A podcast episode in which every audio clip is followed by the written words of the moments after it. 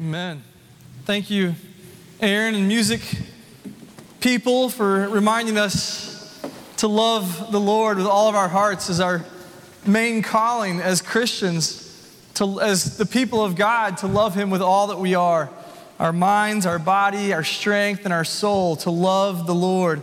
If we get that part wrong, none of this other stuff matters. So thank you for that good reminder. Uh, I feel like the Holy Spirit is in this place today. I hope you feel that as well. Uh, Jesus promises us that where two or three gather in His name, there He is with us through the presence of the Holy Spirit. So thank God for that today.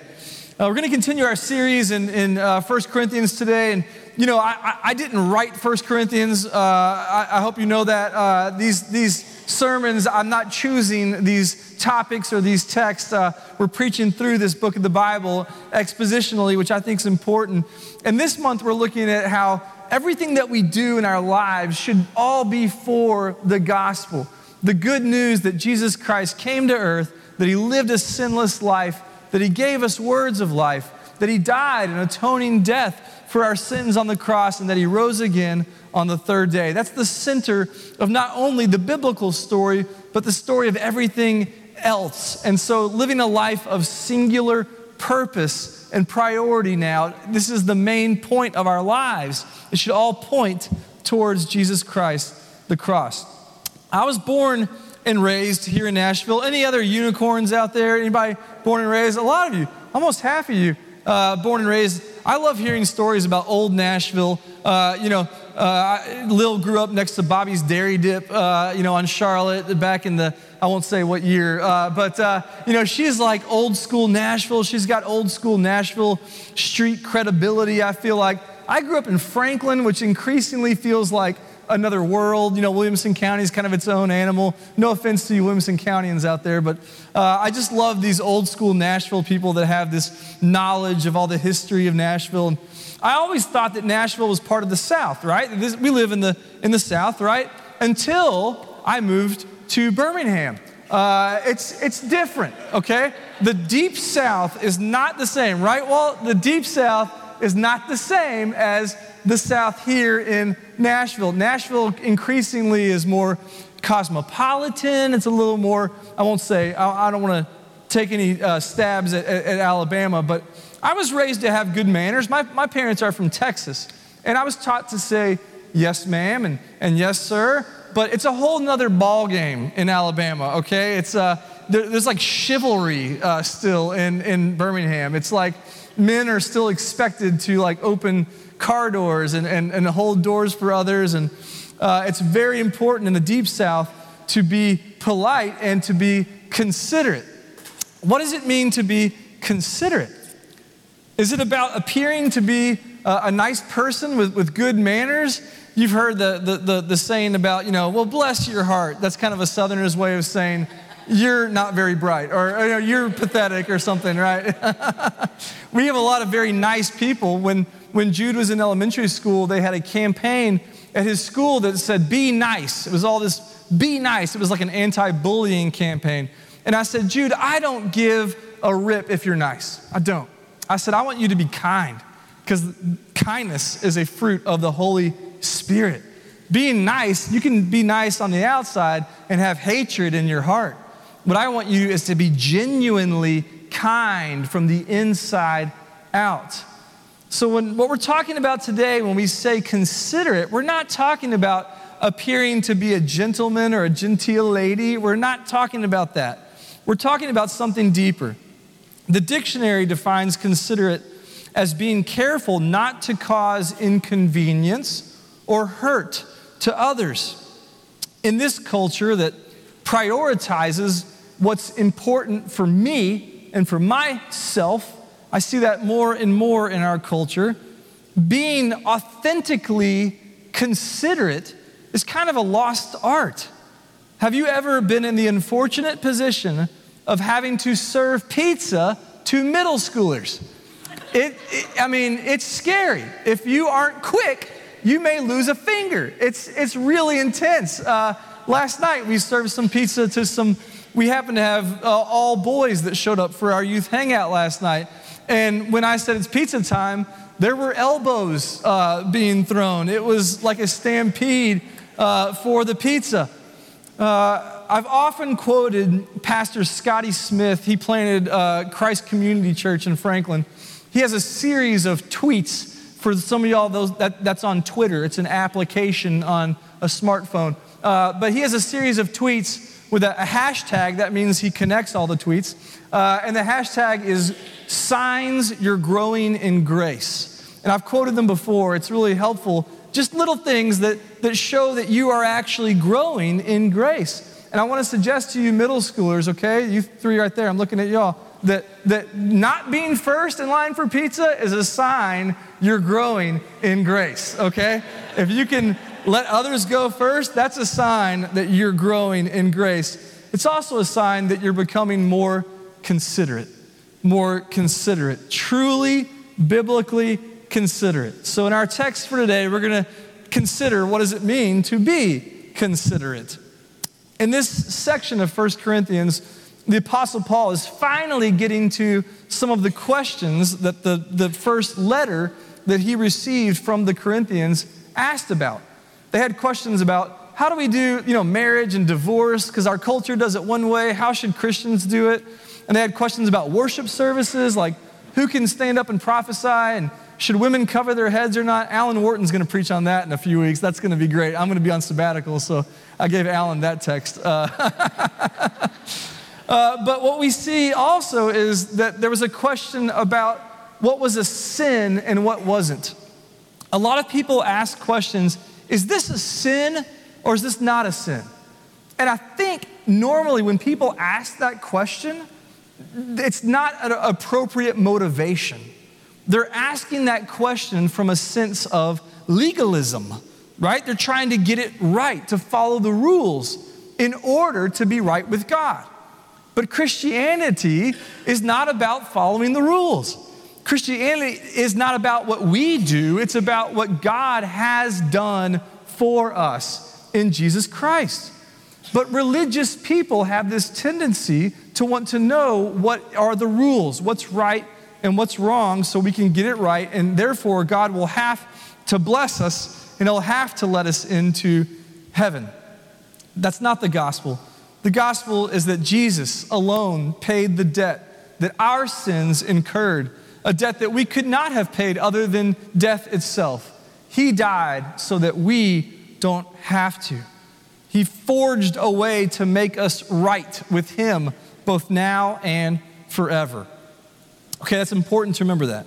The Corinthians, again, asked these questions about what's a sin and what's not. And one of the things they asked about was about whether or not they could eat food that was served in the pagan temples in Corinth.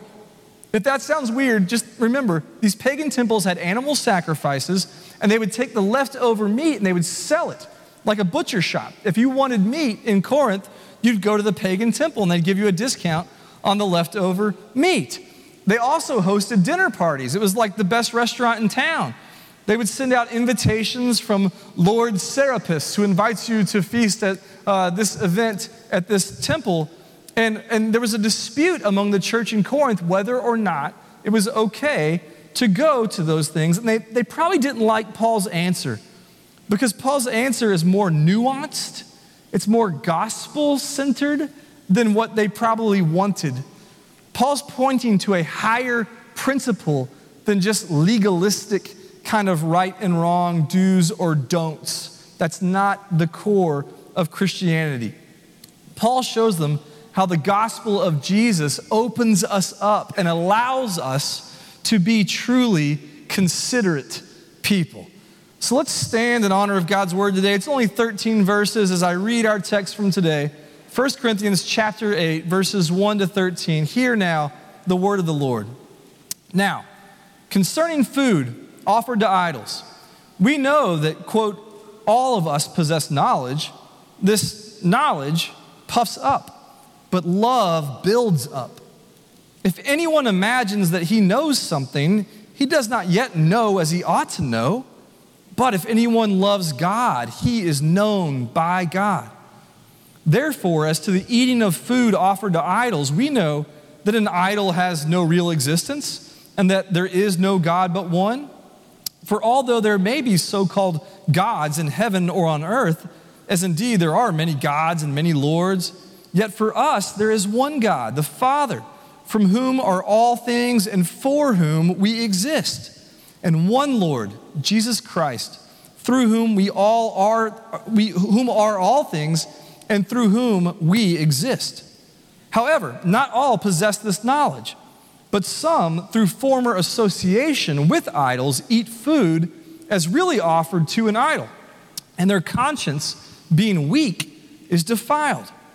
Food will not commend us to God. We are no worse off if we do not eat, and no better off if we do. But take care that this right of yours does not somehow become a stumbling block to the weak. For if anyone sees you, who have knowledge eating in an idol's temple, will he not be encouraged, if his conscience is weak, to eat food offered to idols? And so, by your knowledge, this weak person is destroyed, the brother for whom Christ died. Thus, sinning against your brothers and, and wounding their conscience when it's weak, you sin against Christ. Therefore, if food makes my brother stumble, I will never eat meat, lest I make my brother stumble. This is the word of the Lord. Thanks be to God. Amen. You may have a seat.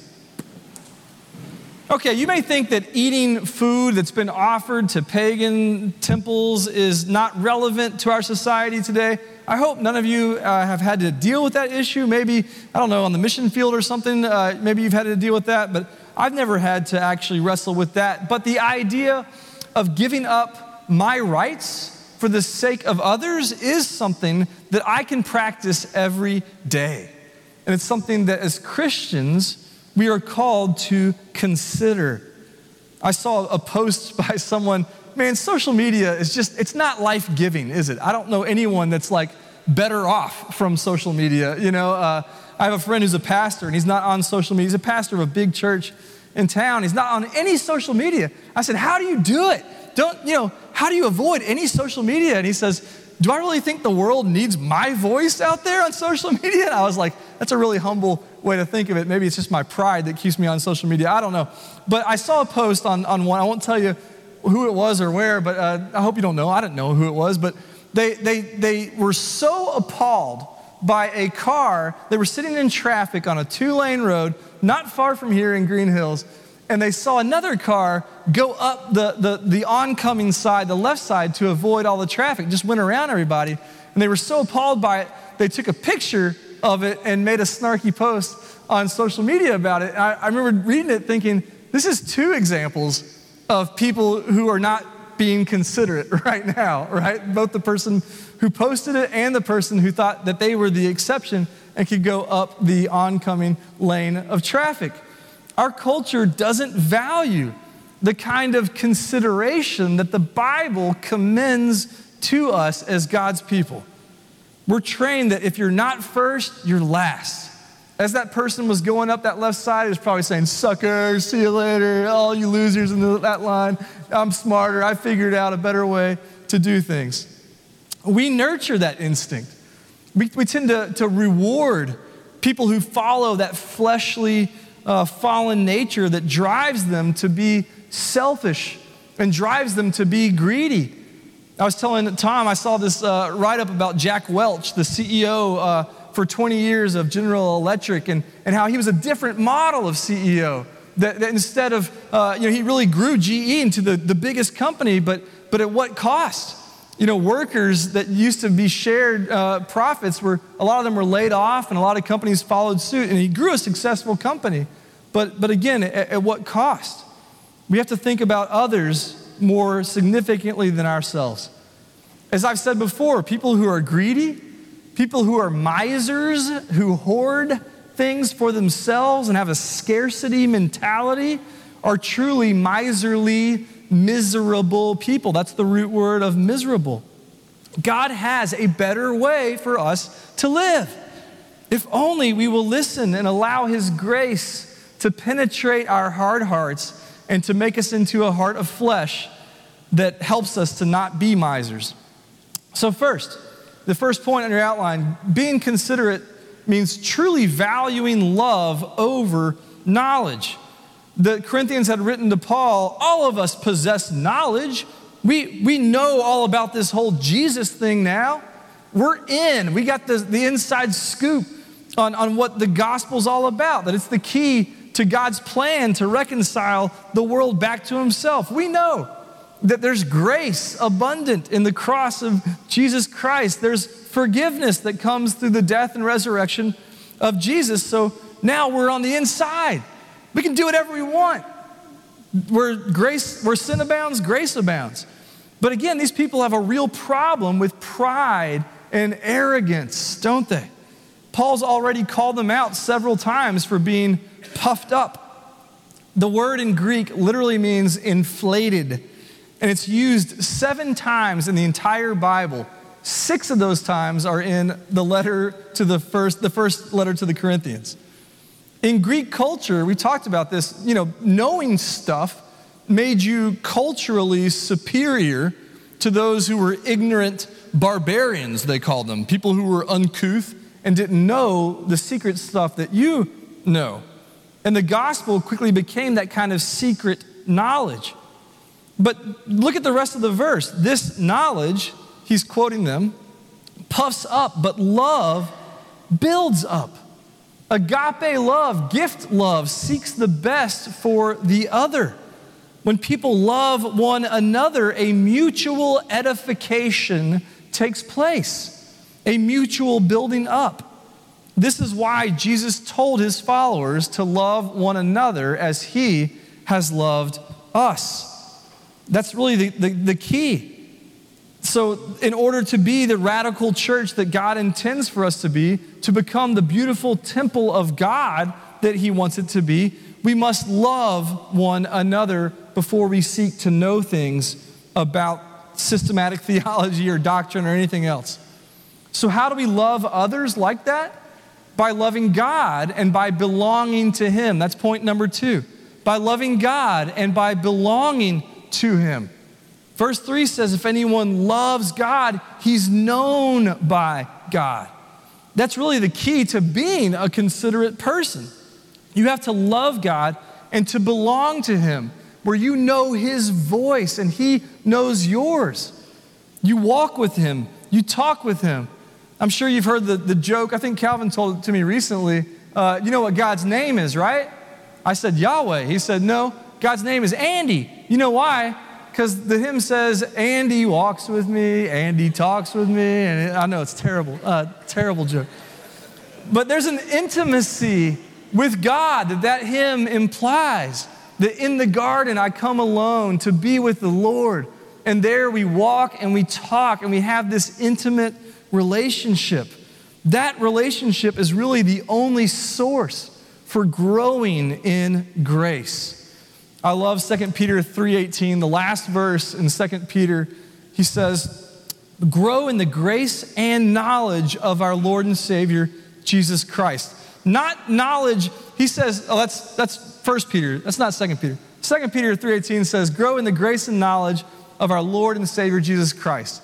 He doesn't say grow in knowledge of um, books. He doesn't say grow in knowledge of ecclesiology. He doesn't say grow in knowledge of soteriology. He doesn't say grow in knowledge of eschatology. He says grow in knowledge of Jesus.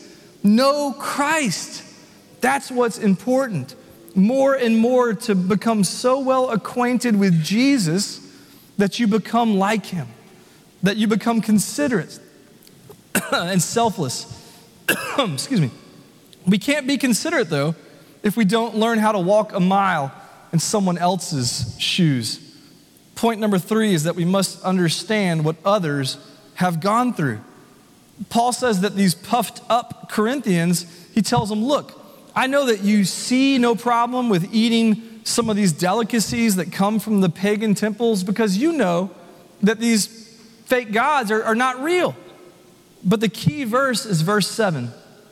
However, not all possess this knowledge, but some, through former association with idols, eat food as really offered to an idol, and their conscience, being weak, is defiled.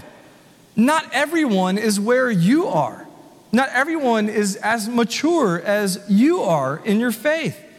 Some people have serious baggage from their time in, in pagan temples before they were Christians. They carry that trauma. The, the idols terrify them, they're still scared. they carry this religious baggage. I've heard a lot of folks talk about this book. I've had many friends, I haven't read it, but 2014, uh, Bessel van der Kolk published The Body Keeps Score. He says basically that traumatic stress affects our minds and our bodies in pro it's not a christian book but they're christian principles this, this trauma affects our minds and our bodies in lasting and profound ways that we don't usually even realize paul urges these people who sound like leaders in corinth they've written to him as leaders in corinth who are strong in their faith to consider the baggage that others are carrying who may be weaker but we don't naturally put up with weaker siblings. But so much of Paul's writings deal with how we who are mature should put up with our weaker faith siblings. Romans chapter 15, verse 1 We who are strong have an obligation to bear with the failings of the weak and not to please ourselves. I love how the New Living Translation puts it. We who are strong must be considerate considerate of those who are sensitive about things like this, like things like eating meat offered in temples. We should be considerate, but we don't naturally do this. Mark Dever tells a story about when he was in graduate school. He had a friend who worked for a parachurch ministry, and uh, they started going to a church together. And they went for a couple of years, and eventually Mark Dever joined the church but his friend didn't join the church. In fact, his friend started leaving right before the, the sermon. He'd just kind of slip in late and slip out early. So, typical Mark Dever fashion, he confronted his friend about his half hearted attendance. And the guy said, Well, I don't really get anything out of the rest of the service. To which Mark, very, again, typical Mark style, counterintuitively asked him, Well, have you considered joining the church? And his friend was shocked and he said, Join the church. Why would I do that? I know what I'm here for. And those people would just slow me down. And Mark graciously in his book says, This guy didn't have a bad heart. He just was looking for a spiritual jolt for the week. And he wanted to say a lot of things to his friend, but all he could come up with was, Well, did you ever think that if, if you linked arms with these people, yes, they may slow you down, but you may help speed them up. Maybe that's part of God's plan for them and for you. Being part of the body of Christ means being part of the family of God. And in a family, you don't pick your family members, but you love them and you work with them for the flourishing of the household. That's what Paul is asking them to do here in Corinth. This helps us in bearing with those who are less mature in their faith you know, I don't like criticism. I don't take criticism well a lot of times, but uh, we all need constructive feedback. So please uh, help me learn to, to be better about it by giving me some.